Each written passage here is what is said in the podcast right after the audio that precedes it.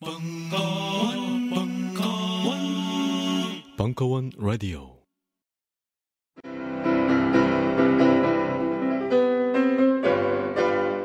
클래식은 너무 멀리 있거나 혹은 너무 가까이 있다.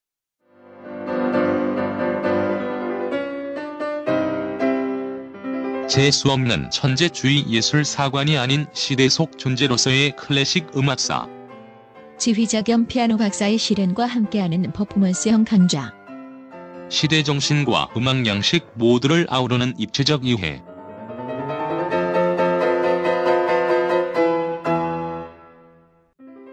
(2015) 벙커원 ultra special.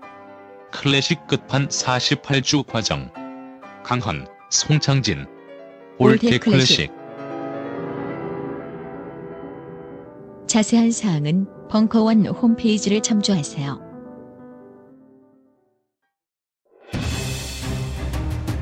자유를 외친 시인 김수영, 위대한 화가 이중섭, 전설이 된 반고흐. 그런 그들의 진짜 모습은 찌질했다. 철없는 가난뱅이, 애정결핍 환자, 우리가 사랑한 위인들의 민낯. 위인전에 속은 어른들을 위한 경쾌한 반전이 시작된다. 딴지일보 인기 연재를 책으로 엮은 찌질한 위인전. 완벽하지 않아서 눈물나게 아름답고 찌질했기에 더욱 위대한 그들의 삶이 전하는 위안과 감동. 딴지일보 홀짝 기자의 찌질한 위인전. 전국 서점과 온라인 서점 딴지마켓에 있습니다. 위즈덤 하우스. 안녕하세요. 용산에서 가장 믿음 가는 조립 PC 전문 업체 컴스테이션의 이경식입니다. 당장이라도 사용하고 있는 컴퓨터를 들어다 던지고 싶을 때 그럴 때를 대비해 저희 컴스테이션이 용산 선인상가 21동 1층 130호에서 기다리고 있습니다. IT 강국에 걸맞게 믿을 만한 조립 PC 컴스테이션이 신뢰를 바탕으로 그 기회를 제공해 드리겠습니다. 궁금하신 점은 문의 주십시오. 011-892-5568번입니다. 우주 최강의 만족스러운 서비스를 제공해드리는 저희 컴스테이션이 늘 기다리고 있겠습니다. 딴지스에게 F1 같은 존재, 컴스테이션은 조용한 형제들과 함께합니다.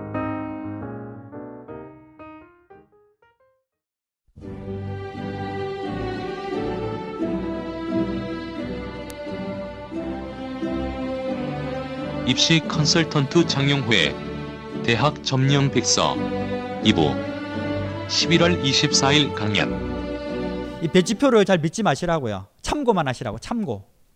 배치표는 이게 꼼꼼하게 따지진 않거든요. 그냥 이렇게 돼 있어서 현행 입시 제도에서 배치표는 잘 안 맞아요. 어, 왜냐하면 여기 뭐 있죠. 전형 요소별 그 유형을 이게 이게 자체가 복잡하다. 그다음에 여기 뭐 백분위 반영하고 편점수 반영하고 이런 것들이 또 이게 차이가 또 납니다. 그래서 반 딱 보면 편점수, 반은 또 백분위 이렇게 돼 있는데 차이가 좀 나죠. 음. 그래서 배치표는 그냥 활용만 하시라고 활용만. 배치표 보고 이게 민 이게 된다 안 된다 이게 따지시면 안 돼요. 이거는 아까 제가 그랬죠. 컨설팅 정시 지원은 이게 심리전이라고 심리전.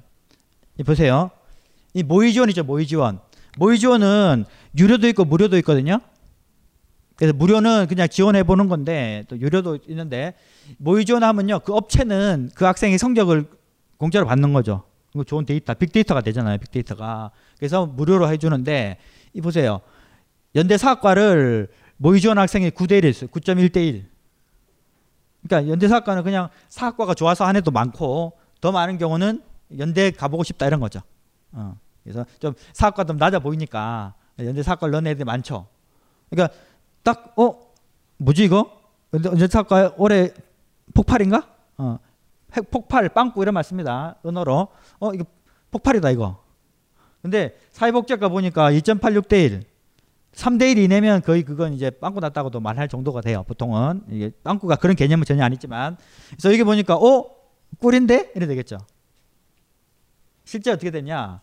여기는 5.7대 1이고요. 여기는 2.7대 1 됐어요. 심리 아시겠죠? 심리. 여기 쫄아서 쓰겠어요?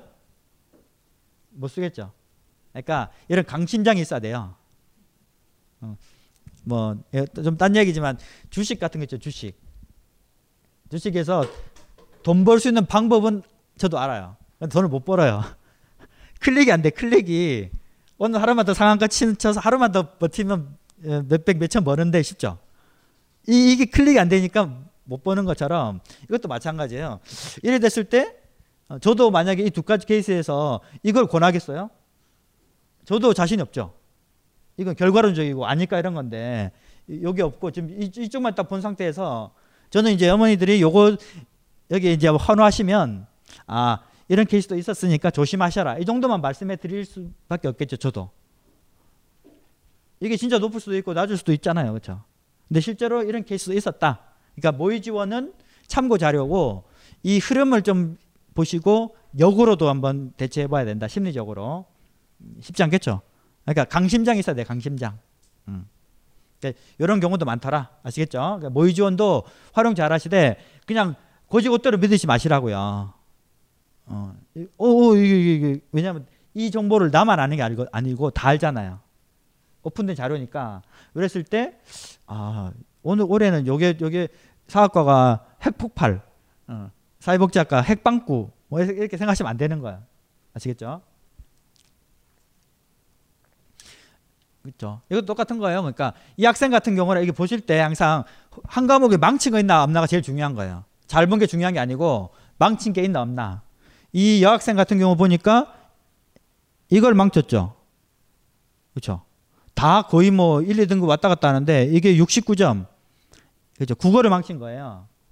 이 학생이 딴 거 다 잘 봤는데. 그러니까 뭐 총점 보세요. 총점. 지금 요거 갖고 말하잖아요, 지금. 그렇죠? 지금 국어 몇 점 몇 점에서 272점, 270 말하는데 얘는 한 과목을 망쳐 가지고 이 과목이 100분위가 확 뒤로 밀려버린 거예요. 쉬운 과목에서 좀 많이 틀린 거죠. 그렇죠? 그래서 이 129점이면 좀 많이 어려운 건 아니었지만 그래도 이 학생은 선방한 거고 이 학생은 하나 망쳤어요. 그러니까 이 원점수는 똑같은데 100분위로 가는 데는 이게 상위 5%고 얘는 상위 10%죠. 엄청나게 차이 많이 나죠. 얘가 100분위 중심인 학교 가면 안 되는 거죠. 이걸 이제 원서 접수를 마- 망친 거죠. 원서지를 못한 거다 이렇게 말합니다. 이런 이렇게 해서 이 학생이 100분위 중심 학교로 갔다 이러면 이 학생은 뭐라 그러냐면 원서 등급 9등급 학생 이렇게 말합니다. 그래서 그렇죠. 하나 망친 과목 있을 때는 조심하셔라. 근데 표준 점수로 보면 비슷하죠. 어, 그렇죠. 그래서 이 학생은 100분위가 망가진 게 없기 때문에 100분위가 더 유리한 거고 이 학생은 이 표준 점수가 유리한 게 아니라요. 100분위 반영하면 불리하다. 많이 불리하다. 아, 이런 겁니다. 그래서 이게 이 보시면 서울대는 편점수 100분위 변환 편점수 그다음에 등급 이게 등급은 뭐죠? 제2외국어 1, 2등급은 만점 처리하고 3등급부터 1점 감점한다는 그, 그 그겁니다. 그래서 여기도 표백 점수 반영하고 그다음에 표백 점수 반영한 학교가 서울대, 또 연대, 고대 뭐 그렇죠. 서성한 중경외시 뭐 다 들어가죠. 상위권 대학은 이렇게 한다라는 거. 그러니까 이 백분위가 표백 점수 할 때 그 그겁니다. 그러니까 이 백분위는 사탄만, 과탄만 그리고 그 백분위 그대로 가는 게 아니라 변환 표준 점수로 이거고 표준 점수 반영하는 학교들 있죠. 이런 학교들. 이거는 사탐 과탐도 표준 점수라는 뜻이잖아요. 그렇죠? 그럼 학교 쓸 때는요. 사탐 과탐이 무지하게 어려우면 대박 나는 거예요. 무지하게 어렵게 나오면. 그리고 거기서 내가 평균보다 조금만 잘하잖아요. 이 점수가 확 높아져요.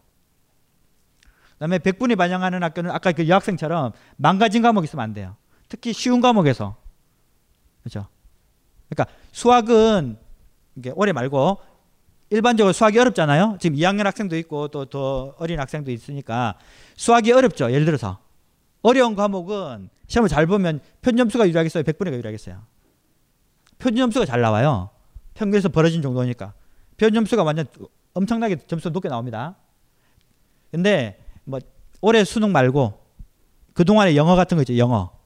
막 100점이 1등급이고 막 그랬잖아요. 9월 달에 뭐 하나 2점짜리 하나 틀리면 2등급, 3점짜리 하나 틀리면 3등급 막 그랬죠. 쉽게 나와 가지고. 그런 데는 만약에 3점짜리 하나 틀리잖아요. 표준점수는 차이가 많이 안 나요. 표준점수는 평균에서 얼마나 벌어졌냐니까 100점이나 97점이나 별로 차이 안 나죠. 근데 100분위는 3등급이란 말은 11% 이외라 밖이라는 소리잖아요. 그러니까 100점이랑 97점 사이에 100명 중에서 11명 이상 있다는 소리예요. 그러니까 점차가 요만큼밖에 안 나도 순위는 무지하게 많이 난 거죠. 그러니까 100분위가 망가져 버려요.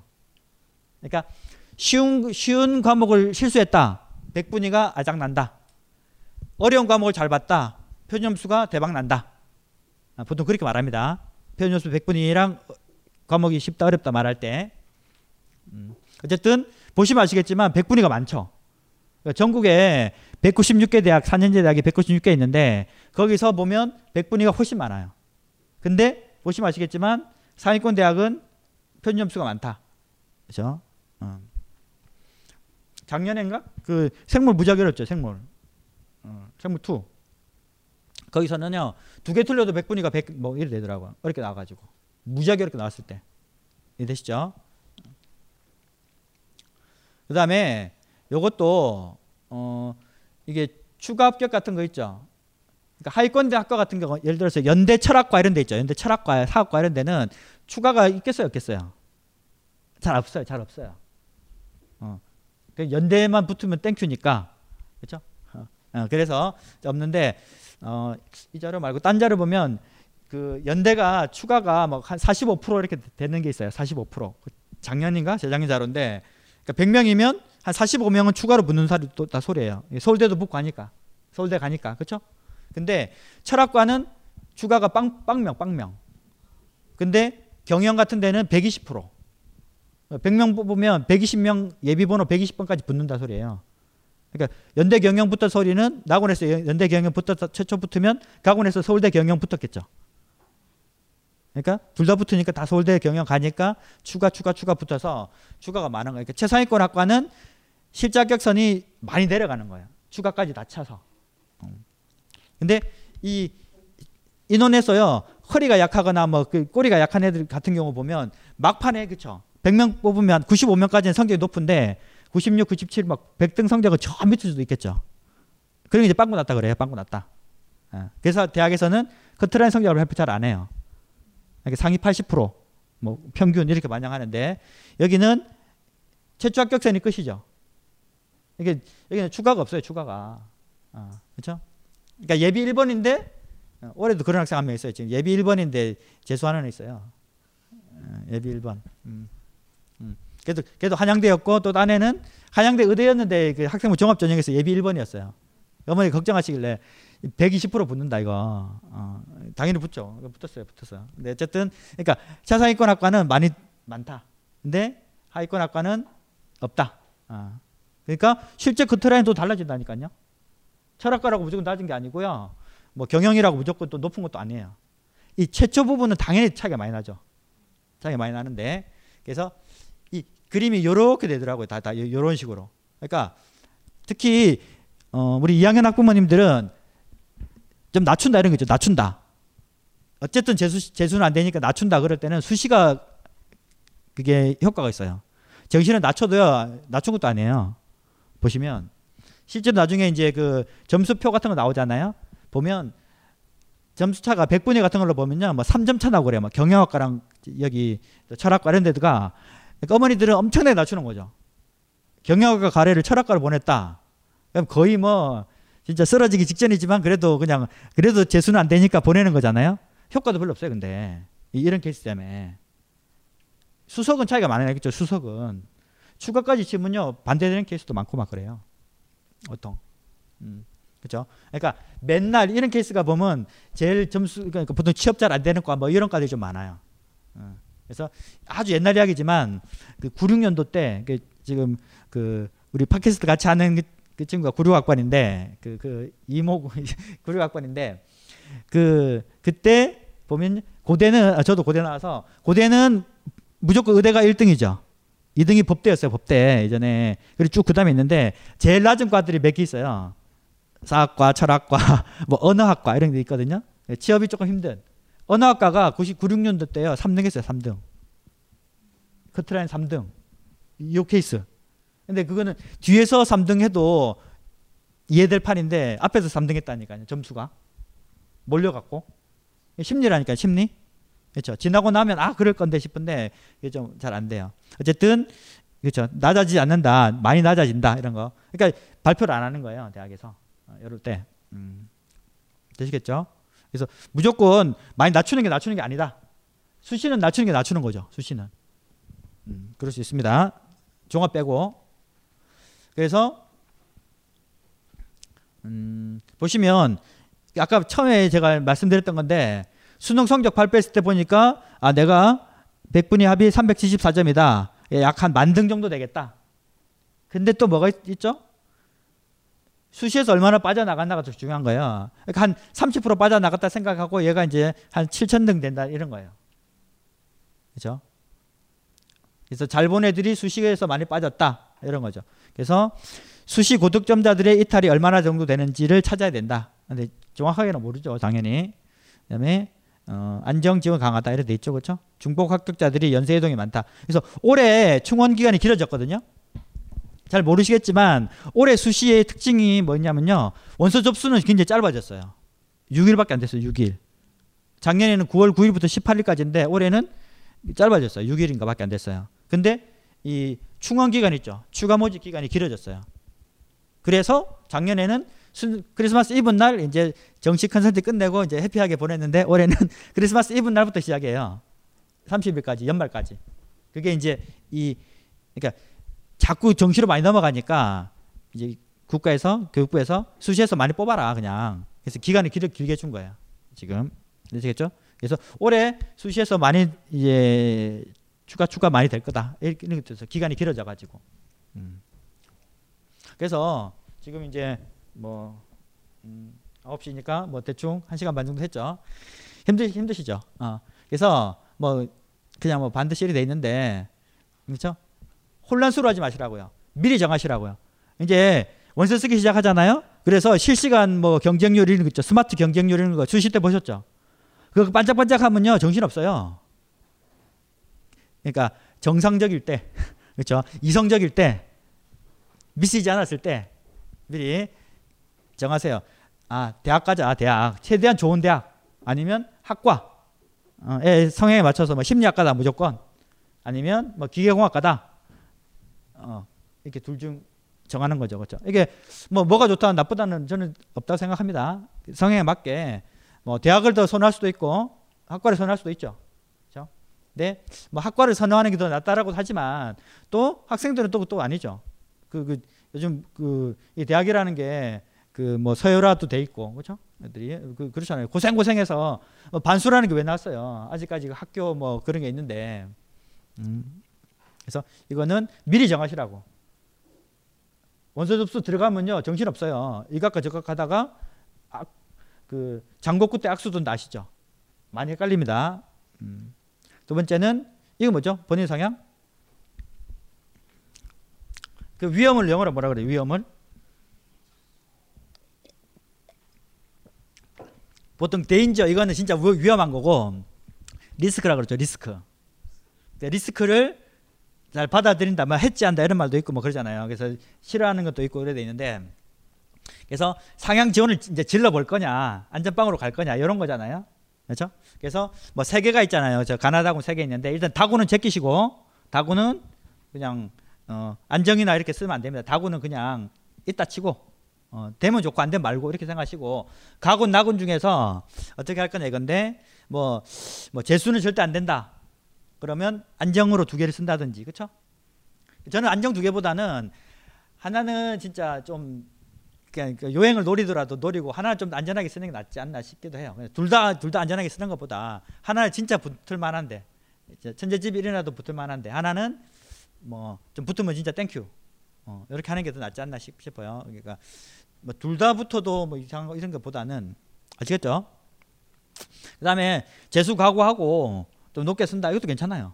뭐 우리 120살까지 사는데 그렇죠? 우리 학생들 120살까지 살잖아요. 아, 한번 더 하는 것도 괜찮지. 어, 어. 자기가 꿈이 있다면 음, 되게 생각합니다. 어. 그리고 우리 이거 아직도 간판 평생 따라가잖아요. 그 무서운 말 있죠. 국적은 바꿔도 학적은 못 바꾼다 이런 말. 어. 어쨌든 이런 거는 가족끼리 의논하셔갖고 미리 지원 원칙을 그래서 가군 나군 중에서 진짜 일단 반수하자. 일단 붙어놓고 반수하자. 그런데 안전하게 하나 쓰고 하나 더는 진짜 이거는 뭐 가능성이 아주 낮지만 한번 써보자. 이렇게 하셔도 괜찮고 둘 다 일단 붙는 대로 어, 해도 되고 떨어지더라도 이 이상은 안 된다. 그렇죠? 이렇게 저도 제일 먼저 하면 어디까지 원하시냐고 이런 거 많이 여쭤봐요. 그다음에 그다음에 학교냐 학과냐부터 여쭤보고. 음. 그러니까 저 같은 케이스에서는 학과가 더 편해요. 심리학과다 그러면 이게 듬성듬성 있잖아요. 점수가 딱 이게 딱 붙어 있는 게 아니죠. 서울대 심리 어디 어디 딱 있을까? 이 사람 점수가 약간 몇 점 차 나잖아요. 그러면 딱 이 학생 점수면 이게 당락이 약간 보이긴 해요. 근데 이 점수 맞춰서 딱 하면 진짜 어렵죠, 그거. 어, 그러니까 학과를 딱 정해가지고 하면 그 학교 수 학, 학과 순위가 딱 나오고 이 학생 점수가 이 학교씩 저 학교씩 하다 보면 합불이 좀 보이긴 해요. 그러니까 뭐 엄밀하게는 좀 아니지만 근데 대학 해가지고 뭐뭐 뭐 서성한 중에서 어디 하나 그럼 골치 아파요. 막 과마다 다, 다 되잖아요, 그렇죠? 그다음에 이거는 재수 각오하고 아니면 무조건 올해 안에 뭐 이렇게 하라 이런 거고요. 마지막에 이것도 마지막에 어떻게 되냐면 그 올해 30일 날 24일부터 30일까지인데 대부분 30일 날 마감이 많거든요. 그러면 어 뭐 서울대 고대 연대가 28일부터 30일까지인데 아까 처음에 말씀드렸듯이 그 오전 10시, 오후 2시, 오후 6시 이렇게 그 중계를 해줘요. 그 실시간 경쟁률 업로드가 되거든요. 대학에서 받아가지고 UA 같은 데서 올려줘요. 그러면 언제 할 거냐? 마지막 날까지 기다려 그랬죠. 마지막 날 2시까지는 발표를 해요. 그거 보고 나서 한 1시간 정도 기다려서 했죠. 그래서 가구는 예를 들면 29일 날 3시, 나구는 20, 30일 날뭐 4시, 1시간 동안 가족 회의하고 그렇게 딱 정하셔야 됩니다. 언제 지원하기도 지금 지금 제정신일 때. 예, 그렇죠? 진짜 29일 30일 돼 보세요. 막 불안해 가지고요. 이랬다 저랬다 이랬다 저랬다. 실제로 원서 쓰기 한 5분 전에 바뀌고 막 그래요. 진짜. 보통은 6시, 5시. 예. 그러니까 학교마다 5시나 6시. 그러니까 전문 대학은 그 그날 12시 이러더라고요. 그 차이가. 어, 24시까지인데 결정권자는 엄마가 결정하든지 학생이 하든지 뭐 이렇게 미리 정하라고요. 막판에 싸우고 막 그러죠. 예. 내가 등록금 내는데 내가 다니는데 막 이러, 이러니까 어, 딱 헷갈릴 때는 아들 네가 대학 다닐 거니까 네가 경, 정해. 어, 네 결정 믿을게. 이렇게 한다든지 아니면 막판에 뭐 의견이 다르겠죠. 뭐 다릅니다. 막 서강대가 나을까 성대가 나을까 막 고민 고민하고 막 그래요. 그럴 때 누가 딱 정해놔야 돼요. 미리. 마감 날 되면요. 진짜 아무 생각 없어요. 진짜 힘들고 어, 막, 막 데이터가 막 움직이니까 그러니까 미리 미리 정해놓으세요. 음, 이게 마지막이죠. 어, 아 이게 지금 그러니까 올해 입시에 대해서 그겁니다. 정리를 하면요. 이게 지피지기 그래요. 지피지기 그렇죠? 저는 지기지피라 그래 말씀 많이 드리는데 이 정시 컨설팅은 나 성적이 어딘지가 먼저 나와야 돼요. 전체 성적 그렇죠? 그게 이제 학교별로 내가 고대식으로는 상위 0. 몇 프로 뭐뭐 뭐 이런 식으로. 어. 두 번째는 이제 이제 수시 인원 빼고 나서 몇 명 남았나 이런 거 따져야 되는데 일단 내 점수가 몇 등인지 그러니까 몇 등까지 아니어도 상위 몇 프로 정도까지 소수점 1.7%뭐 이 정도까지는 나와야 돼요 그거 그래서 그거는 뭐 자료들 이용하면 되는 거고 두 번째는 이제 학교들 아까 보셨잖아요 뭐뭐 뭐 이런 것들 지피지기 우리가 지원해야 될 학교들의 특성 뭐 어떤 유형이냐, 성향이 어떻냐, 그렇죠? 뭐 아까 한양대 가군 낙원에서 이 성향 말씀드렸듯이 뭐 그런 것들 그런 것들 열심히 이게 자료 찾고 뒤지고 해가지고 그런 좀 감, 감각이 좀 생겨야 돼요. 초기. 예. 그래서 저도 뭐 20, 뭐 올해, 올해 같은 경우는 뭐 한 27일, 8일 정도야 돼야 뭐 촉이 생길 거야 아마. 또 작년하고 또 다르잖아요 이게. 그렇죠? 당장 이게 잘 알 수 있는 게 아니고. 그래서 학교 분석하고 내 성적 분석하고 12월 2일 날 받는 그 성적표 그대로 가는 게 아니다. 이게 제일 중요한 겁니다. 이게 제일 중요한 거고. 요즘 나는 책 추천을 하지 않는다. 그래도 이 책은 추천하지 않을 수 없다. 나는 딴지일보 읽은 척 매뉴얼의 애독자였으니까. 이웃 시민 고전은 직접 반려들어 읽는 게 가장 좋다. 그게 여의치 않으면 너부리의 읽은 척 매뉴얼을 읽어라. 읽은 척 매뉴얼은 고전들의 뒤틀린 소개이자 색다른 비평일 뿐만 아니라 그 자체로 고전과 맞먹는 유사 고전이다. 고종석. 그는 딴지일보 역사를 통틀어 가장 딴지적 글쟁이다. 김어준. 고전이 얼마나 재밌는가를 은하계에서 가장 재밌게 설명하는 책. 딴지 편집장 너브리의 고전문학 읽은 척 매뉴얼. 아직 고전을 모르는 분들께 그리고 이미 고전을 알고 있는 분들께도 강력 추천합니다. 지금 바로 전국 서점에서 만나보세요. 딴지 마켓에서 구입하는 분께는 저자 사인본을 배송해 드립니다.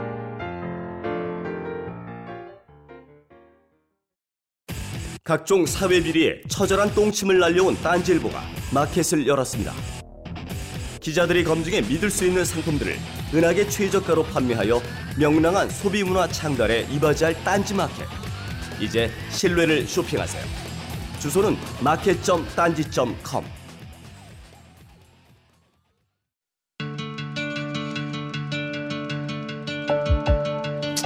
여러분들이 좀더 즐겁게 남은 여러분의 인생 동안 단 몇 초라도 더 즐거움을 기쁨을 가질 수 있는데 조금이라도 도움이 되었으면 합니다.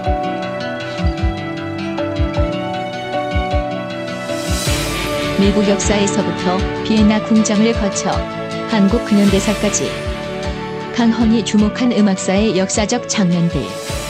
음악평론가 강헌의 첫 책 출간 이름하여 전복과 반전의 순간 지금 바로 딴지마켓에서 구매하실 수 있습니다.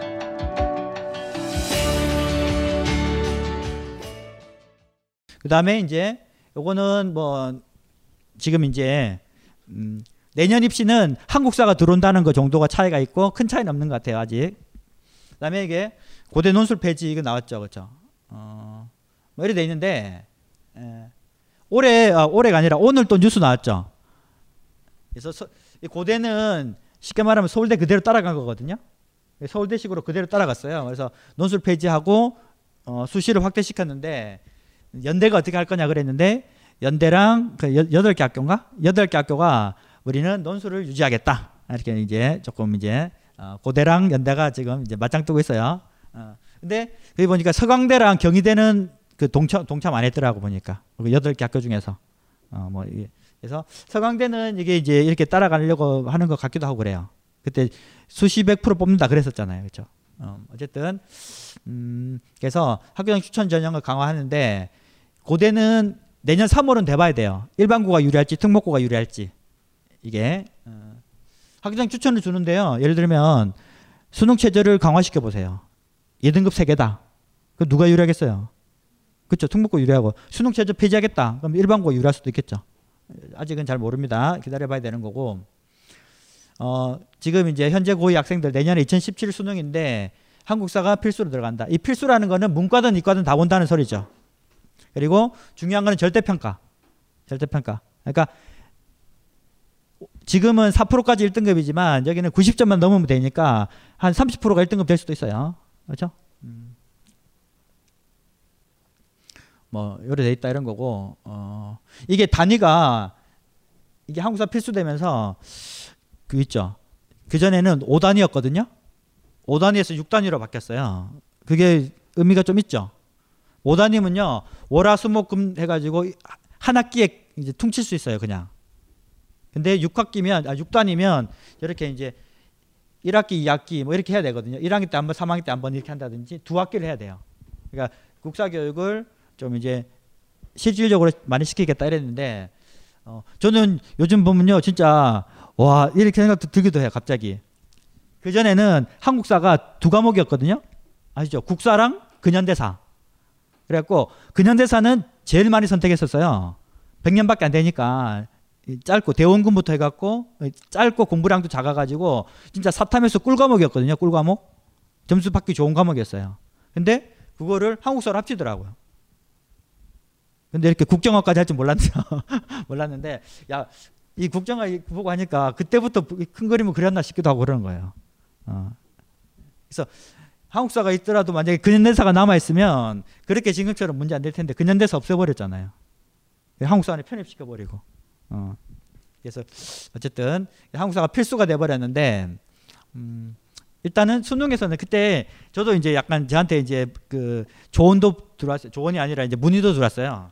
그 새정치민주연합에서 그, 그 맞는지 한번 확인한다고 예, 한국사가 이게 이제 국정교과서 되면 공부량이 줄어드는지 늘어나는지 사실 큰 차이 없어요. 어차피 어차피 큰 차이 없는데 어, 지금은 여덟 개 교과서거든요. 이제 하나로 바뀌면 여덟 개 교과서면요. 그 여덟 개 이게 교집합 교집합 공통인 부분만 나오게 돼 있어요. 실제로. 이게 제가 옛날에 어떤 학생이랑 이야기했는데 그 학생이 자기 학교 선생님이 수학 선생님이 수능 검토위원으로 들어가셨대요. 검토위원. 그랬는데 그때는 12종 교과서였거든요. 그래갖고 근데 11종 교과서에서는 나온 개념인데 그 선생님이 가르친 그 학교에서는 그 개념이 빠진 교과서인가 봐요. 그랬는데 그 개념이 수능에 나왔나 봐요. 아니, 수능이 아니라 그 이제 문제를 만드신 교수님이 그 문제를 냈는데 보니까 그 교과서 보니까 대충 여기도 있고 저기도 있으니까 내셨나 봐요. 근데 그 선생님이 딱 보고 맨날 가르치는 거니까 우리가 가르치는 내가 가르치는 교과서에서는 이 개념 없다. 그러면 그 교과서로 공부한 학생은 공교육으로서는 그 문제 못 푸는 거잖아요. 사교육 받아야 풀 수 있는 거잖아요. 그래서 그 문제 빠졌대요. 그러니까 여덟 개 교과서가 봄이면 그 여덟 개 다 들어가 있는 거가 나오는 거예요. 그러니까 하나 있는 것보다는 그게 또 분량이 더 작죠. 수능으로 치면. 근데 그러니까 이제 세정시 연합 말이 맞는 거예요. 그 두 개만 따지면. 그러니까 그쪽에서는 그 여덟 개 다 공부해야 된다 그러잖아요. 무식하게. 어, 아닌데. 근데 어쨌든 절대평가니까 필요 없어요. 어차피 절대평가면요. EBS만 보면 돼요. 교과서 안 보고. 음. 됐죠? 그리고 요거는 제일 중요한 게 뭐냐면요. 서울대학교가 3등급까지 만점 처리한다 그랬어요. 그러니까 100점 만점에 60점만 받으면 돼. 됐죠? 음. 네. 이과 학생은 좀 걱정돼요. 제가 저도. 음. 문과는 괜찮은데 예전에 2006년도 때 그 제가 책에서 본 겁니다. 2006년도 때 서울에 있는 중학교 2학년 학생들한테 물어봤대요. Do you know 송기정? 송기정 아냐고. 반이 모른대요. 이제 학생들한테 물으면 또 모른대, 진짜. 모르고요. 아는 사람의 또, 또 반은 친일파로 알더래요. 우리 애들 이 정도예요. 아무리 절대평가로도 걱정되시죠. 어, 이과는 좀 걱정돼요. 어, 문과 애들은 그래도 책도 보고 하니까 괜찮은데. 음. 그래서 요게 내년에 들어간다. 등급만. 그다음에 2018학년도에 영어 절대평가 9등급제 아시죠 이거? 음. 근데 이랬는데 갑자기 수능이 좀 이상하게 나와가지고 좀 그렇죠. 음. 그래서 뭐 이래 될 거다 이런 거고 이 성취평가제는 이것도 보세요. 고등학교에서 성취평가제 지금 하나요 안 하나요? 합니다. 하는데 성취평가제 A 가 나오면서 옆에 등급이 같이 나와 있어요. 등급이. 그게 그게 대학에 다 제공되니까 대학에서는 이 성적평가제의 그 A, B를 그 참고할 필요가 없어요. 변별력이 없으니까. 제가 본 거는요. A인데 4등급도 봤어요. A인데 4등급. 6, B인데 6등급. 그렇죠? 1등급인데 B일 수도 있죠. 어이게 나오면. 그러니까 1등급, 2등급이 있는 상태에서 성취평가제 A, B는 대입해서 반영 안 하는 거예요. 그렇죠? 그래서 대입 반영 확정 그러면 등급이 없어지는 거예요. 그냥 지금 중학교처럼. 그렇죠? 뭐 이런 건데 뭐 됐고요. 뭐 중요한 건 아니다. 그래서 수시 4개, 정시 2개는 계속 유지되는 겁니다. 근데 정시는 이런 거는 크게 없어요. 보통 수능이 대세다. 대세. 아시죠? 지금 정시했습니다. 그래서 지금 이제 2학년도 있고 또 저학년도 있을 거라서 입시를 크게 말씀드리면요. 제가 정의한 건 그래요. 정시는 수능만 잘 보면 돼요. 수능만 잘 보면 되는 전형이고요. 수시는 수능도 잘 봐야 되는 전형이에요. 수능도 잘 보고 논술, 수능도 잘 보고 내신. 물론 여기는 이제 수능 체제가 잘 없긴 하지만 음, 이해되시죠, 그렇죠? 그리고 여기서는요, 뭐가 제일 중요하냐면요, 지금 저학년들 대상으로 말씀드리는 겁니다. 예비, 예비 고1이나 이렇게 또 이제 동생들도 있을 거니까. 제일 중요한 거는요, 학생부 종합 전형이 대세가 되고 있는 지금 상황이에요. 그래서 학생부 종합 전형 준비하시는 게 제일 맞고요. 만약에 학생부 종합 전형이 너무 안 맞는 케이스다, 사실. 그러면 종합이 아니다. 그러면 전, 전술이 완전히 바뀌어요. 종합 전형은 비교과, 교과, 뭐 면접 다 중요하죠. 다 종합 다니까. 그 외에는요 공부만 하면 돼요. 내신하고 수능만 잘 보면 되고 그렇죠? 논술 수능 잘 보면 되고 수능만 잘 보면 돼요. 그러니까 학교 활동 뭐 아무것도 안 봐요. 아까 비교과 뭐 그건 자, 아까 의미 없다 그랬죠. 그냥 뭐 무단결성 막 이렇게 안 하면 되고 봉사활동 그냥 학교에서 그냥 쓰레기만 주워도 감점 안 돼요. 그러니까 내가 종합 전형이다 그러면 할 거 정말 많은데 종합 전형이 아니다 이런 거 있죠. 그러면 뭐 방학 때 뭐 뭐 해야 되나 말아야 되냐 그런 게 의미가 없어요. 그냥 공부만 하면 돼 공부만. 그러니까 제일 중요한 게 학생들은 제일 중요한 게 시간이죠 시간.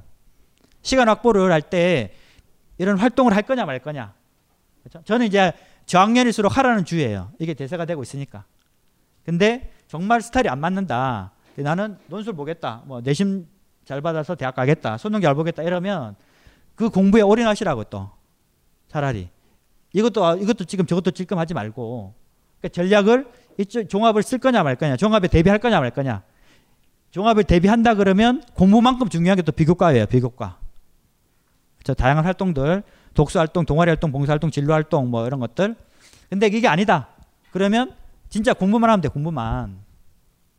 국영수 위주의 공부 그러면 교과로 가는 거죠. 또 논술로 가는 거예요. 가면 되죠. 어느 전형으로 대학 가냐만 이게 대학 가는 게 중요한 거잖아요. 어느 전형으로 가기만 하면 되는 거거든요.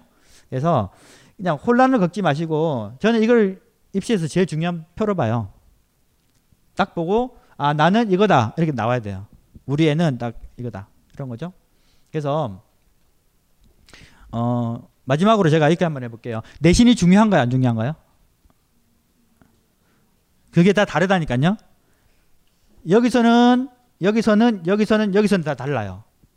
그러니까 만약에 정시로 가겠다, 논술로 가겠다 그러면 내신 그렇게 중요한 건 아닐 수도 있어요. 이게 또 위험한 말인데 내신을 잘 해야지 수능도 잘 보고 논술도 잘 보니까 중요하긴 한데 그 내신 점수는 의미 없죠. 이 두 개는 큰 의미 없어요. 5등급 이내라면 여기는 내신이 중요할까요, 안 중요할까요? 무지하게 중요하죠. 무슨 과목 중요하죠, 근데? 문과는 국영수사, 이과는 국영수과 이렇게 중요한 거예요. 연대 같은 데는 국영수사가 다 중요하고 종합은 뭐 중요하죠? 비교과도 중요한데 다 중요하죠 교과는 그렇죠? 그러니까 우리 애는 지금 고1인데 문과 갈 건데 뭐 과학 버려도 되나요? 이런 질문 많이 받아요. 이것도 교과 전형이면 연대만 아니면 버려도 된다. 종합은 버리면 안 된다. 과목 간 편차도 보니까 버린 과목도 보니까 논술은 안 중요하다. 수능은 안 중요하다 되겠죠. 다 다른 거라니까요. 또 뭐 사탐 뭐 선택하느냐 또 달라요 다. 음. 그래서 이 표가 딱 있어야 돼 머릿속에. 그래서 뭐 입시에서 아 우리 애는 수시로 정시로 이게 안 해요. 그런 이 하나도 없고 아 우리 애는 교과 전형으로 대학 보내겠다. 종합으로 보내겠다. 대학교를 고사로 보내겠다. 정시로 보내겠다. 이게 딱 머릿속에 이게 세팅이 되, 셔야 입시 시작이에요. 그러지 않고 이것 지금 저것 지금 하다 보면 뭐 다 잘하면 좋지만 이것도 아니고 저것도 아닌 그렇게 되거든요. 그래서 어 뭐 예비 고일 때부터 딱 어디 하나 딱 맞추셔 가지고 그렇게 하시면 돼요. 종합 쪽이 아니면 뭐뭐 뭐 임원 뭐 동아리 봉사 그그 그 시간에 공부하는 게 나아요. 그렇죠? 근데 또 종합 쪽이다 그러면 공부 공부 공부만 해서 또 답이 안 남아요. 그건 또 중요한 거니까 이렇게 좀 하시면 좋겠고 어. 네. 그래서 제가 그 오늘 좀 간단하게 좀 말씀드렸는데 어, 질문 있으면 좀 받겠습니다. 질문. 마이크도 드려요. 어떻게 보면 과탐에 대한 질문일 수 있겠는데요. 저희가 생각하고 있는 학교가 아까 표를 보여주신 데 보니까 표준만도 있고 표준 플러스 100분이 아까 말씀하신 그 변환 표준제인 학교도 있고 표준만인 학교하고 두 군데가 다 들어가 있어서 어, 고려해야 할 때 저희 아 그러니까 어느 학교가 좀 더 그러니까 생각하고 있을 때 A군, B군, C 그러니까 가나다군에서 어, 변환 표준이 적용되는 학교하고 표준만 있는 학교가 지금 다 지금 양쪽이 다 있는데 네. 어 그냥 아까 말씀하실 때는 뭐 뭐, 뭐, 아까 대충은 알, 이해했거든요. 뭐, 네네. 난이도가 굉장히 어려운 경우에는 표준 점수가 굉장히 좋아진다. 그럼 네. 당연히 표준만 있는 학교가 더 좋겠지만, 저희 아이의 점수에서는 어느 게 더 유리한지는 좀, 좀 판단이 좀 잘 안 서는데, 그거에 대해서 한번 좀. 그러니까 아까 그 서울대 그 예시를 보시면 아시겠지만, 그 차이가 그렇게 크진 않아요. 100분이 변한 표준 점수나, 그게 가끔씩 표준 점수가 막, 막 대박 나버리는 경우 있죠. 그 아랍어 같은 케이스 뭐 이런 것 때문에 보증해주는 그런 역할인 거라 그게 이제 뭐 편념수 반영 한 거랑 그다음에 백분위로 반영한 거랑 백분위 변환 편집수로 반영한 거랑 크게 이제 막 순위가 바뀌거나 이러진 않거든요. 근데 이제 시험이 어렵게 나와가지고 편점수가 높게 나오면 과탐 비중이 이제 연대나 고대처럼 30% 반영한 학교가 유리하겠죠. 어. 그리고 만약에 백분위 변환해 가지고 뭐 98점, 97점 정도 나와 가지고 뭐 크게 이제 그게 장점이 희석되면 또 과탐이 비중이 좀 적은 데가 또 유리할 수도 있겠죠. 만약에 다른 게 더 낮다면. 그래서 편점수가 대박이 나와 가지고 그게 보정이 안 되고 그냥 그, 그 점수 그대로 가버리면 그게가 유리하다 이렇게 그것만 유리한 거죠. 불리하다기보다는 어, 이렇게 이제 과탐이 그 예전에 생물 2가 제가 그 컨설팅했던 학생이 생물 2 갖춰내고 재수생이었는데 생물 2가 무지하게 어렵게 나왔었나 봐요. 몇 년 전에 그 백분위가 파, 아 뭐지 그거 표준점수가 80 나왔어요. 80. 그러면 국영수로 치면 160 나온 거잖아요. 어, 그래서 이제 그때 생물 그 생물 two 해가지고 가산점 3% 받아갖고 2.4점까지 받았었는데 한양대 쓸 때 그랬었는데 그런 식으로 만약에 점수가 잘 나오잖아요. 그러면 표준점수 반영하기 유리하겠죠. 이게 100분의 변환으로 돌려버리면 이게 줄어 줄어드는 거예요. 그 커, 커진 게. 음, 답변 되셨나 모르겠다. 네, 그 다음에 네 아까 네, 그 논술이 폐지된다고 하고 있잖아요. 네. 근데 그게 뭐 서울대하고 고려대 두 군데뿐이긴 하지만 그 논술을 준비 안 할 수도 없고 할 수도 없고 그런 상황이 벌어지는 게 아닌가. 그럼 논술을 어떻게 처리해야 되는가? 네, 그게 뭐 사실 어 좀 어, 혼란스럽죠. 뭐 오늘 발표한 것도 당연 다행히 이제 이렇게 촬영하기 직전에 그 아주 유력한 대학들에서 논술 유지하겠다라고 이제 말을 했기 때문에 제가 뭐 예측할 필요는 없는데 그래서 어 원래는 고대가 좀 이상하게 한 거예요. 사실은 원래 이 정시가 변별력이 없, 다 소능이 변별력이 없다. 그래서 논술을 더 강화한다 이런 말도 있었거든요. 근데 이제 논술 강화하면 현 정권의 정책에는 부합하지 않는 거예요. 현 정권에서는 수시는 학생부 중심, 정시는 수능 중심 이렇게 요구하는 거라 대학별 고사 논술은 그 학생부 중심이 아닌 거잖아요. 예, 대학에서 자체적으로 선발하겠다 이런 취지라 그 우리 국가 이런 이제 대입 정책에는 역행하는 거라 조금 조심조심스러웠는데 그래도 수능에서 변별력을 상실하니까 그러면 이제 뭐 수시는 늘고 종합 전형을 그렇게 막 막 확대시킬 수는 없어요. 대학에서 그 인원도 없으니까. 그래서 어느 일정 부분 넘어가 버리면 그다음에 대학별 고사를 선발할 수밖에 없는데 고대에서 뭐 갑자기 뭐 저렇게 아까 나가 버려 가지고 조금 혼란스러웠는데 다른 대학에서는 논술로 어, 선발하는 것들에 대해서 뭐 그렇게 뭐 거부감 없는 것 같아요 보니까 오히려 더 이제 고대가 저렇게 이제 안 받겠다 그러니까 그 고대 쓰려고 했던 학생들을 땡기면 더 좋겠다 이런 생각도 있나 봐요. 그래서 뭐 연대부터 해가지고 유지하겠다 이렇게 나오는데 음, 그게 될 수도 있고요. 제가 예전에 한국 교육개발원인가 거기서 그 나온 그 안중에는 이런 것도 있었어요. 수능은 변별력이 계속 상실되고 있는 거거든요. 국가 정책이 수능 변별력 상실 상실이에요 원래. 올해 수능은 좀 잘못된 거고. 그래 가지고 수능은 진짜 자격고사로 해버리고 그러면 어 정시 때 어떻게 하느냐 그랬는데 수시는 학생부로 뽑고요. 정시는 논술로 뽑자. 근데 그 논술을 그 평가원에서 지금 수능 내는 평가원에서 관장을 하고 뭐 모의 논술도 보게 하고 이제, 이제 출제와 채점을 이제 평가원에서 하는 수능식으로 오히려 그렇게 하자라는 그, 그 보고서도 있어요. 어, 채택은 당연히 안 됐지만 그러니까 그런 식으로 어, 논술을 활용을 하려고는 하거든요. 그래서 뭐 지금은 논술이 사실은 좀 평가를 못 아, 나쁘게 받고 있죠. 사교육 주범이다 이렇게 돼가지고. 근데 그 또 다르게 생각하면요. 인재를 선발할 때 제일 그 저급한 게 객관식으로 선발하는 거예요. 객관식으로. 그게 수능이죠. 그보다 조금 더 나은 게 서술하는 거죠. 그게 논술이거든요. 그보다 조금 더 선진적인 게 활동. 비교급 활동. 그래서 봉사 활동도요. 학생들한테 왜 봉사를 요구하겠어요? 책에서 공부하는 게 아니라 봉사를 통해서 봉사 학습이 돼야 돼요. 봉사 학습. 그래서 경험 학습. 이제 제가 만든 말이 아니라 있어요. 그 창의적 체험 활동 매뉴얼에 있, 있는 말이거든요. 그래서 봉사 활동을 통한 배움. 그래서 자소서도 배우고 익힌, 배우고 느낀 점을 써라 나오잖아요. 봉사 활동을 통해서. 그래서 책만 보고 지식을 쓰는 습득하는 시대는 지나갔고 그런 다양한 활동을 통해서 대학생들 인턴 활동 하듯이 그런 활동을 통해서 음, 학생이 이제 배우고 느끼고 이렇게 성장하는 그런 것들을 이제 평가하는 그게 이제 종합 전형인데 그 종합 전형의 선진적인 제도는 맞죠. 근데 이제 좀 여러 가지 문제가 많고 이제 또 비용이 많이 든다 이런 그 문제가 있어서 그런데 논술은 그러니까 수능보다는 더 나은 거예요. 객관식보다는 그렇게 서술형이. 근데 이제 사교육 이렇게 뭐 논술 학원 다녀야 된다 이게 일선 고등학교에서 대처가 안 된다 이런 것 때문에 그런 건데 제가 보면 일선 고등학교에서 대처를 하면 되는 건데 왜 논술을 폐지하려고 하는지 모르겠는데 어쨌든 그렇게 되고 있는 것 같아요. 그래서 당분간은 보니까 연대 연대 그다음에 상위권 대학에서 서강대랑 경희대 빼고 나머지 학교들이 여덟 개 학교가 오늘 아까 못 보신 분도 계실 텐데 2018학년도 그러니까 지금 고1들 때까지는 논술 유지하겠다 이렇게 말했거든요. 그러니까 뭐 갑자기도 바꾸진 않을 거예요. 줄이 줄이긴 줄이더라도 음, 갑자기 없애거나 이러진 않는다. 점진적으로 축소하든지 점진적으로 확대하겠지만 대폭 축소, 뭐 감소, 뭐그 폐지 이렇게는 하지 않겠다 이렇게 발표했어요. 하도 문의 전화가 많이 왔대요. 고대가 그러니까 연대도 할 거냐 말 거냐 이런 식으로. 연대까지 그렇게 가버리면 좀 그랬겠죠.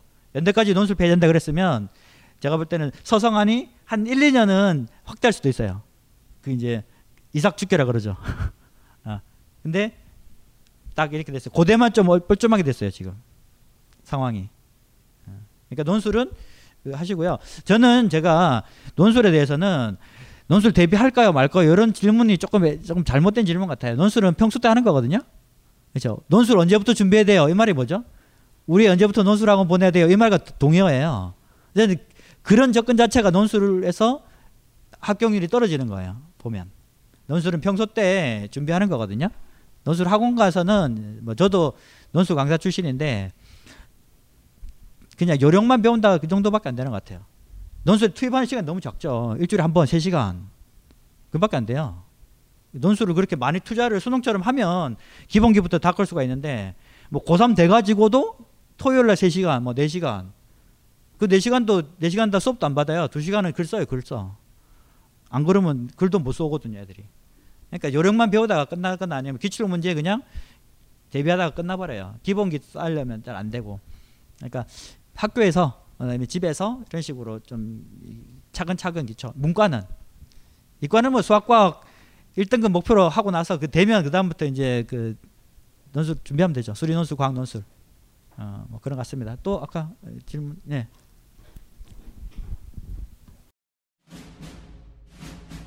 스마트폰에 바이블, 벙커원 어플이 대폭 업그레이드 되었습니다.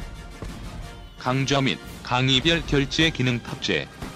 멤버십 회원이 아니라도 벙커원 동영상들을 골라볼 수 있는 혁신. 바로 확인해 보세요. 우리는 생각했습니다. 실외는 가까운 곳에 있다고.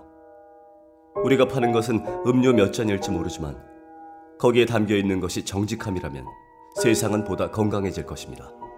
그래서 아낌없이 담았습니다. 평산네이처, 아로니아 친 친 친 지금 딴지마켓에서 구입하십시오. 그거 아까 그 성적 그 대학교마다 성적을 산출하고 나서 그 대학교에서 자기가 어느 정도인지는 어떻게 확인해요?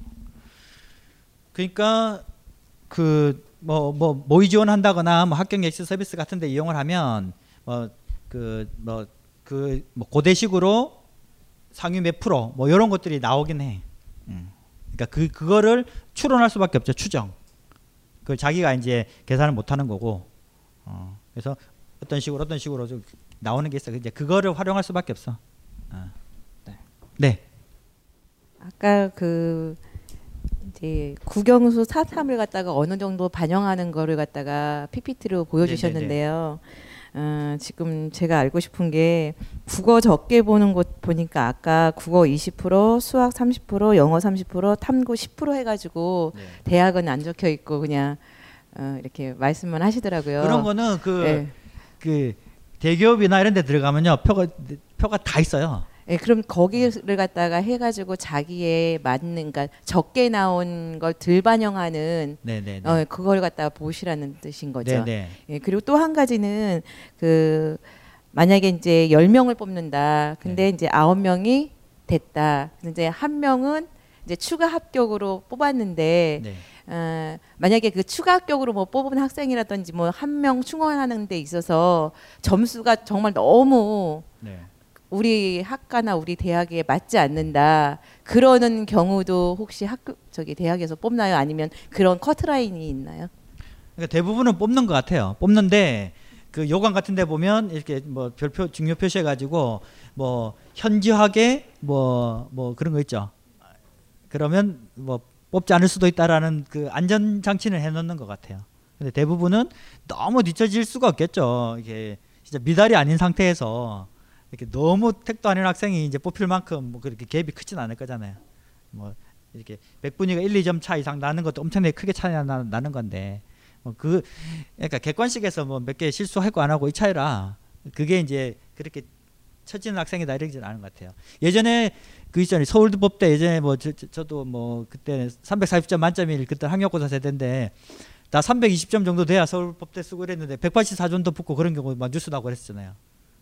걔도 붙여주는 거예요. 걔는 이제 아, 걔가 아니죠. 저보다 도 선배 분이셨겠죠 나이가. 그 1년 재수 1년 뭐죠? 휴학하고 이제 따라가려고 뭐 공부하고 뭐 그러셨다고 하더라고요. 아, 그렇게 하겠죠. 아, 저기 저희 아이가 이제 1학년 들어갔는데 고1? 아니요 아니요 대1인데 네. 이제 편입을 할지 다시 재수를 할지를 네. 이제 생각을 하는 것 같아서 네. 아니요 선생님은 어떤 거를 권하고 싶은지 지금 지금 이제 1학년 이제 네, 1학, 1학년 1학기 2학기 하고 끝날 단. 휴학을 했어요. 2학기부터는 자기가 왜 공부를 해야 되는지를 생각을 좀 하고 싶다고 네.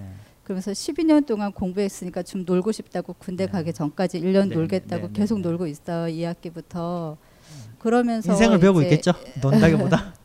예, 자기도 생각을 하고 있겠지만 재수를 다시 할지 이제 조금 2학년까지 마치고 편입을 할지 유학을 갈지를 네, 네, 네. 이제 부모로서는 좀 생각을 하고 대학생 싶어서 대학 가면 그 학생들이 스스로 잘 알던데. 그러니까 보통은 어, 3월 딱딱 들어가 가지고 한 보름 정도 지나면 딱 견적 나와요.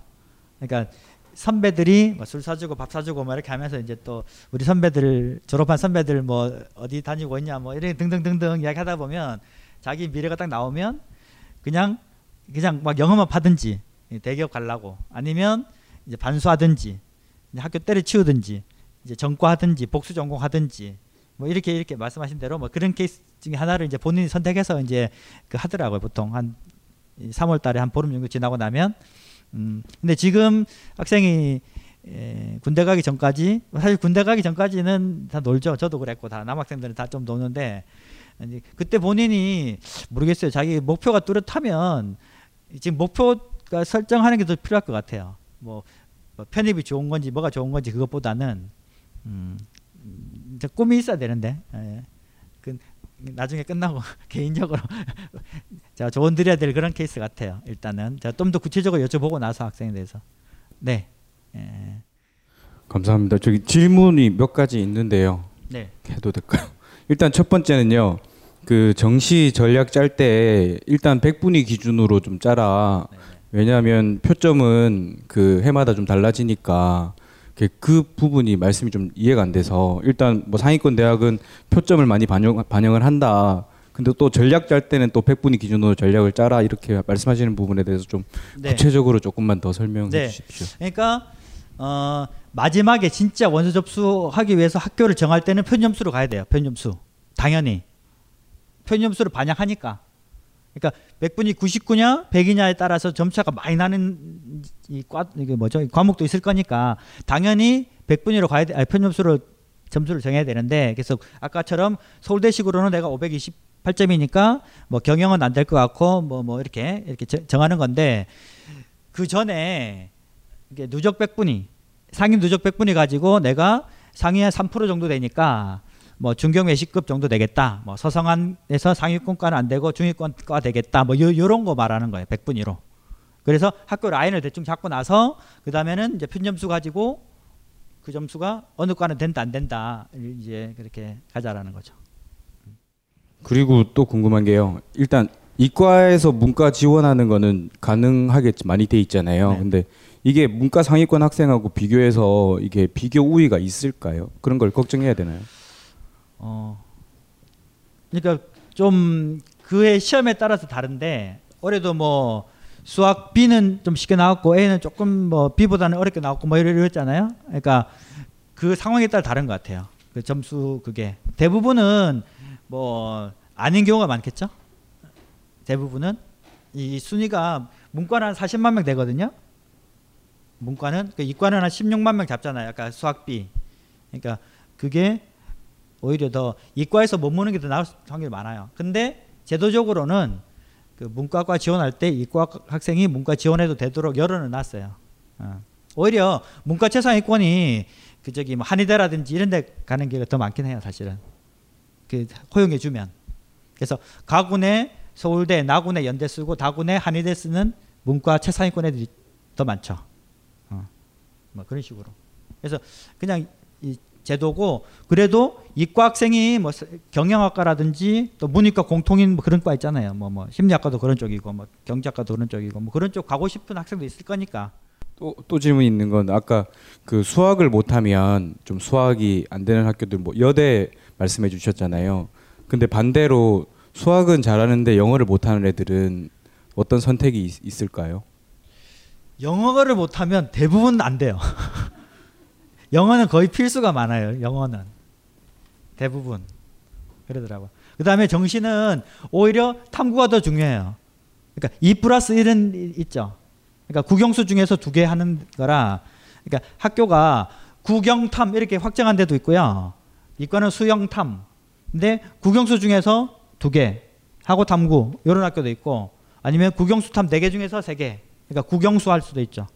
그러니까 네 개 중에서 세 개 한 데가 홍익대. 홍익대 네개 중에 세 개만 하는 거니까. 어. 그러니까 거의 100분이 98분이 나오잖아요. 98.5 이런 식으로. 네. 그리고 마지막 질문은 아까 이제 원칙 세 가지 원칙 말씀해 주셨는데 대학을 정할 건지 학과를 정할 건지 일단 그거를 그게 1번이었잖아요. 네네. 근데 학과는 좀 쉽다고 하셨는데 만약에 대학을 정해서 그 중에서 이제 학과를 선정하는 경우는 좀 기준을 어디에 두고 이제 좀 선정하는 게 좋을지 조언을 좀 해주시면 좋겠습니다. 그러니까 학교를 뭐 예를 들어서 라인이 나오겠죠. 뭐 서성한 라인이다. 뭐 중경외시다 그러면 아까 말한 대로 그 학교들의 각각의 그뭐사뭐 23, 23인지 뭐 1인지 25, 25, 25인지 그런 거 딱 맞춰 가지고 자기한테 유리한 학교를 찾아야 되겠죠. 유불리를 찾아서 학교를 줄이고 줄이고 결국은 학교를 줄이는 거거든요. 그 가군에 나군 쓸 학교들을 그 가능성을 점점 점점 배제하고 좋은 학교들만 이제 자기한테 유리한 학교들만 좁혀 나가는 그 지금 그런 방법이잖아요. 그래서 학교를 좀 약간 넓게 잡아야 되겠죠. 뭐 소성한 중경 외시다 이렇게 잡았다 이러면 그 라인에서 어 그다음에는 이제 그 뭐 배치표를 본다든지 그다음에 저기 뭐냐 그 학교에서 발표하는 그 작년 합격 커트라인이라든지 또 합격 예측 서비스라든지 또 등등등등 여러 가지를 활용해서 어 최대한 그 범위를 좁혀야 되는 수밖에 없어요. 그러니까 그러니까 그게 아까 말했지만 일반적으로 경영학과 높고 철학과 낮고 이런 게 맞는데 그게 굉장히 그게 그때 그때 다르다고요. 어, 그건 어쩔 수 없어요. 그래서 그거를 뭐 뭐 훌리 이런 말 아세요? 훌리? 훌리건? 그래서 그런 그 학생들 사이트 있죠. 뭐 오르비라든지 뭐 이런 데서 그래서 몇 명의 전설적인 그런 훌리들이 있어요. 막 작년에도 뭐 서울대 경영 막, 막 폭발한다 폭발한다 이렇게 해서 막 계속적으로 해갖고 쫄게 만들고 자기는 싹 들어가고 어, 그런 거 조심해야 돼요 또 어, 몇몇 명 있어요 막 그 몇 년 전에 그 성대 성대가 그 글로벌 시리즈 있죠 세계 있죠 글로벌 경영 글로벌 경제 글로벌 리더 이게 성대에서 제일 좋은 과 중에 하나인데 세계 중에 무조건 하나를 받고 난다 막 이렇게 계속적으로 이렇게 막뭐 어, 이런 데서 막 계속적으로 막 이렇게 해가지고 애들 믿게 만들어 가지고 혹시나 해서 하나 지원하게 해갖고 그쪽에 몰리게 만들고 자기는 서강대 무슨 과더라 어디 유유히 들어간 애도 있어요. 어, 어. 그러니까 그 그런 것도 이제 작전 쓴 거죠. 심리적으로 그, 그런 것도 속아 넘어가면 안 되죠. 그러니까 무의미한 댓글 같은 데서 너무 의미 부여하지 마세요, 어머니들 특히. 저는 정말 그 뭐 밴드도 마찬가지고 뭐 이런 데서도 마찬가지고 SNS 상에서 그냥 막 아무한테나 물어보는 분들 보면 걱정돼요. 그 정말 소중한 그 우리 자녀들 그 미래를 막 아무한테나 막 점수 막 올려갖고 어떠, 어떠, 냐고 답변해 주는 사람이 나보다 더 모를 수도 있잖아요. 그렇죠? 공개된 상황인데 뭐, 뭐 그렇습니다. 네. 저 이과인데요. 수학하고 과탐이 좀 힘들게 나왔는데 네. 혹시 문과로 전향을 하면 취직이 잘 되는 뭐 과라든지 전망이 좋은 이런 데는 뭐 있을까요? 문과 쪽에는 전망 좋은 데가 제가 제 개인적입니다. 지극히 개인적으로는 중국 관련된 중국 관련된 네, 중국 쪽 아니면 또 심리. 네. 요즘은 다 노인 쪽 있죠. 노인 심리, 뭐 노인 복지 이렇게 실버 이런 쪽이죠. 저출산 이런 것 때문에 고령화 때문에 노인과 관련된 일, 일은 괜찮을 것 같아요. 그 어떤 일이든 그다음에 중국 관련된 거. 어. 그다음에 뭐 전통적으로 뭐 공무원이나 뭐 교사 이런 쪽은 뭐 계속 뭐 무난할 것 같고. 네. 그러면 어 많이 이제 부족하시겠지만 이걸 기초로 삼으셔 가지고 또 지금 이제 성적표 나오고 나서도 한 달 정도 시간 있잖아요. 그렇죠? 30일까지 12월 2일 날 성적표 나오면 30일까지 그 성적표를 가지고 계속적으로 분석을 또 해보시고 그다음에 예전에 어떤 일이 벌어졌는지 이런 것도 보시고 심리적으로 심리전을 치르실 이제 그 어떤 강단 어, 그런 게 필요해요. 심리전에서 휘둘리지 않는 음, 아시겠죠? 그리고 그냥 가군 세 개, 나군 세 개, 다군 세개 이렇게 아홉 개 정도를 머릿속에 잡으셔가지고 분석 좀 하시고 그러세요. 제가 상, 이게 상담했던 분 중에 제일 기억나는 분이 계신데 어, 그분은 어, 그러니까 유명 연예인의 형수님이죠. 그 유명 연예인 조카를 제가 이제 했는데 그 의사 쪽에서 의사 부산 쪽에. 근데 의대는요 어머니가 애를 의대 보내려고 의대만 12년 동안 판 거예요. 의대만 초등학교 1학년 때부터. 그러니까 의대는 저보다 더 잘하시는 것 같아 막. 어. 그러니까 그런 자식을 사랑하는 마음으로 한 달, 한 달, 한 달 반 남은 기간 동안 그러니까 우리 자녀분들이랑 같이 그러니까 제가 볼 때는 어머니들이 혼자서 하시기엔 좀 힘들어요. 이 일 자체가. 그러니까 학생은 그래도 지금 뭐 그 어려운 수능도 공부했잖아요. 그러니까 같이 하시고 그다음에 뭐 학생들이 뭐 그런 많이 있죠. 그 정보가 있는 대교협 사이트라든지 뭐 이런 사이트들 몇 개 있거든요. 뭐 그런 데서 자료들 얻고 또 그다음에 설명에 많이 가잖아요. 뭐 근데 그런 설명에도 제가 볼 때 굳이 가실 필요는 없어요. 다 동영상 올라오거든요. 그렇죠. 뭐 진학사, 메가 스터디 뭐 이런 데 있잖아요. 다. 그냥 가, 가시면요. 여기보다 한, 한 10배 더 어두워요. 안, 하나도 안 보여, 하나도. 그 종교 부흥회처럼 막 2만 명 오고 막 그러잖아요. 그냥 동영상으로 따, 집에서 보셔도 돼요. 그, 다 올라와 있으니까. 자료 다운 받으셔 갖고 하나씩 분석하시고. 음. 그러시고 또 이제 어, 하시다가 또 힘들거나 모르시는 거 있으면 또 다시 꾸준하게 또, 어, 또 지령답도 했으면 좋겠습니다. 뭐 밴드 같은 데서 하시면 좋겠고 다음에 또그 우리 학생부 종합 전형 대비한 거 뭐 할 수 있는지 안 할지 모르겠지만 또 하게 되면 또 그때 또 어, 뵙도록 하겠습니다. 예, 긴 시간 들어주셔서 감사하고 어, 우리 학생들 좋은 결과 있기 바라고 우리 어머니들 자제분들 어, 좋은 결과 있기를 어, 기원하겠습니다. 예, 감사합니다. 이 강의는 벙커원 어플에서 동영상으로도 시청하실 수 있습니다. 벙커원, 벙커원, 벙커원 라디오.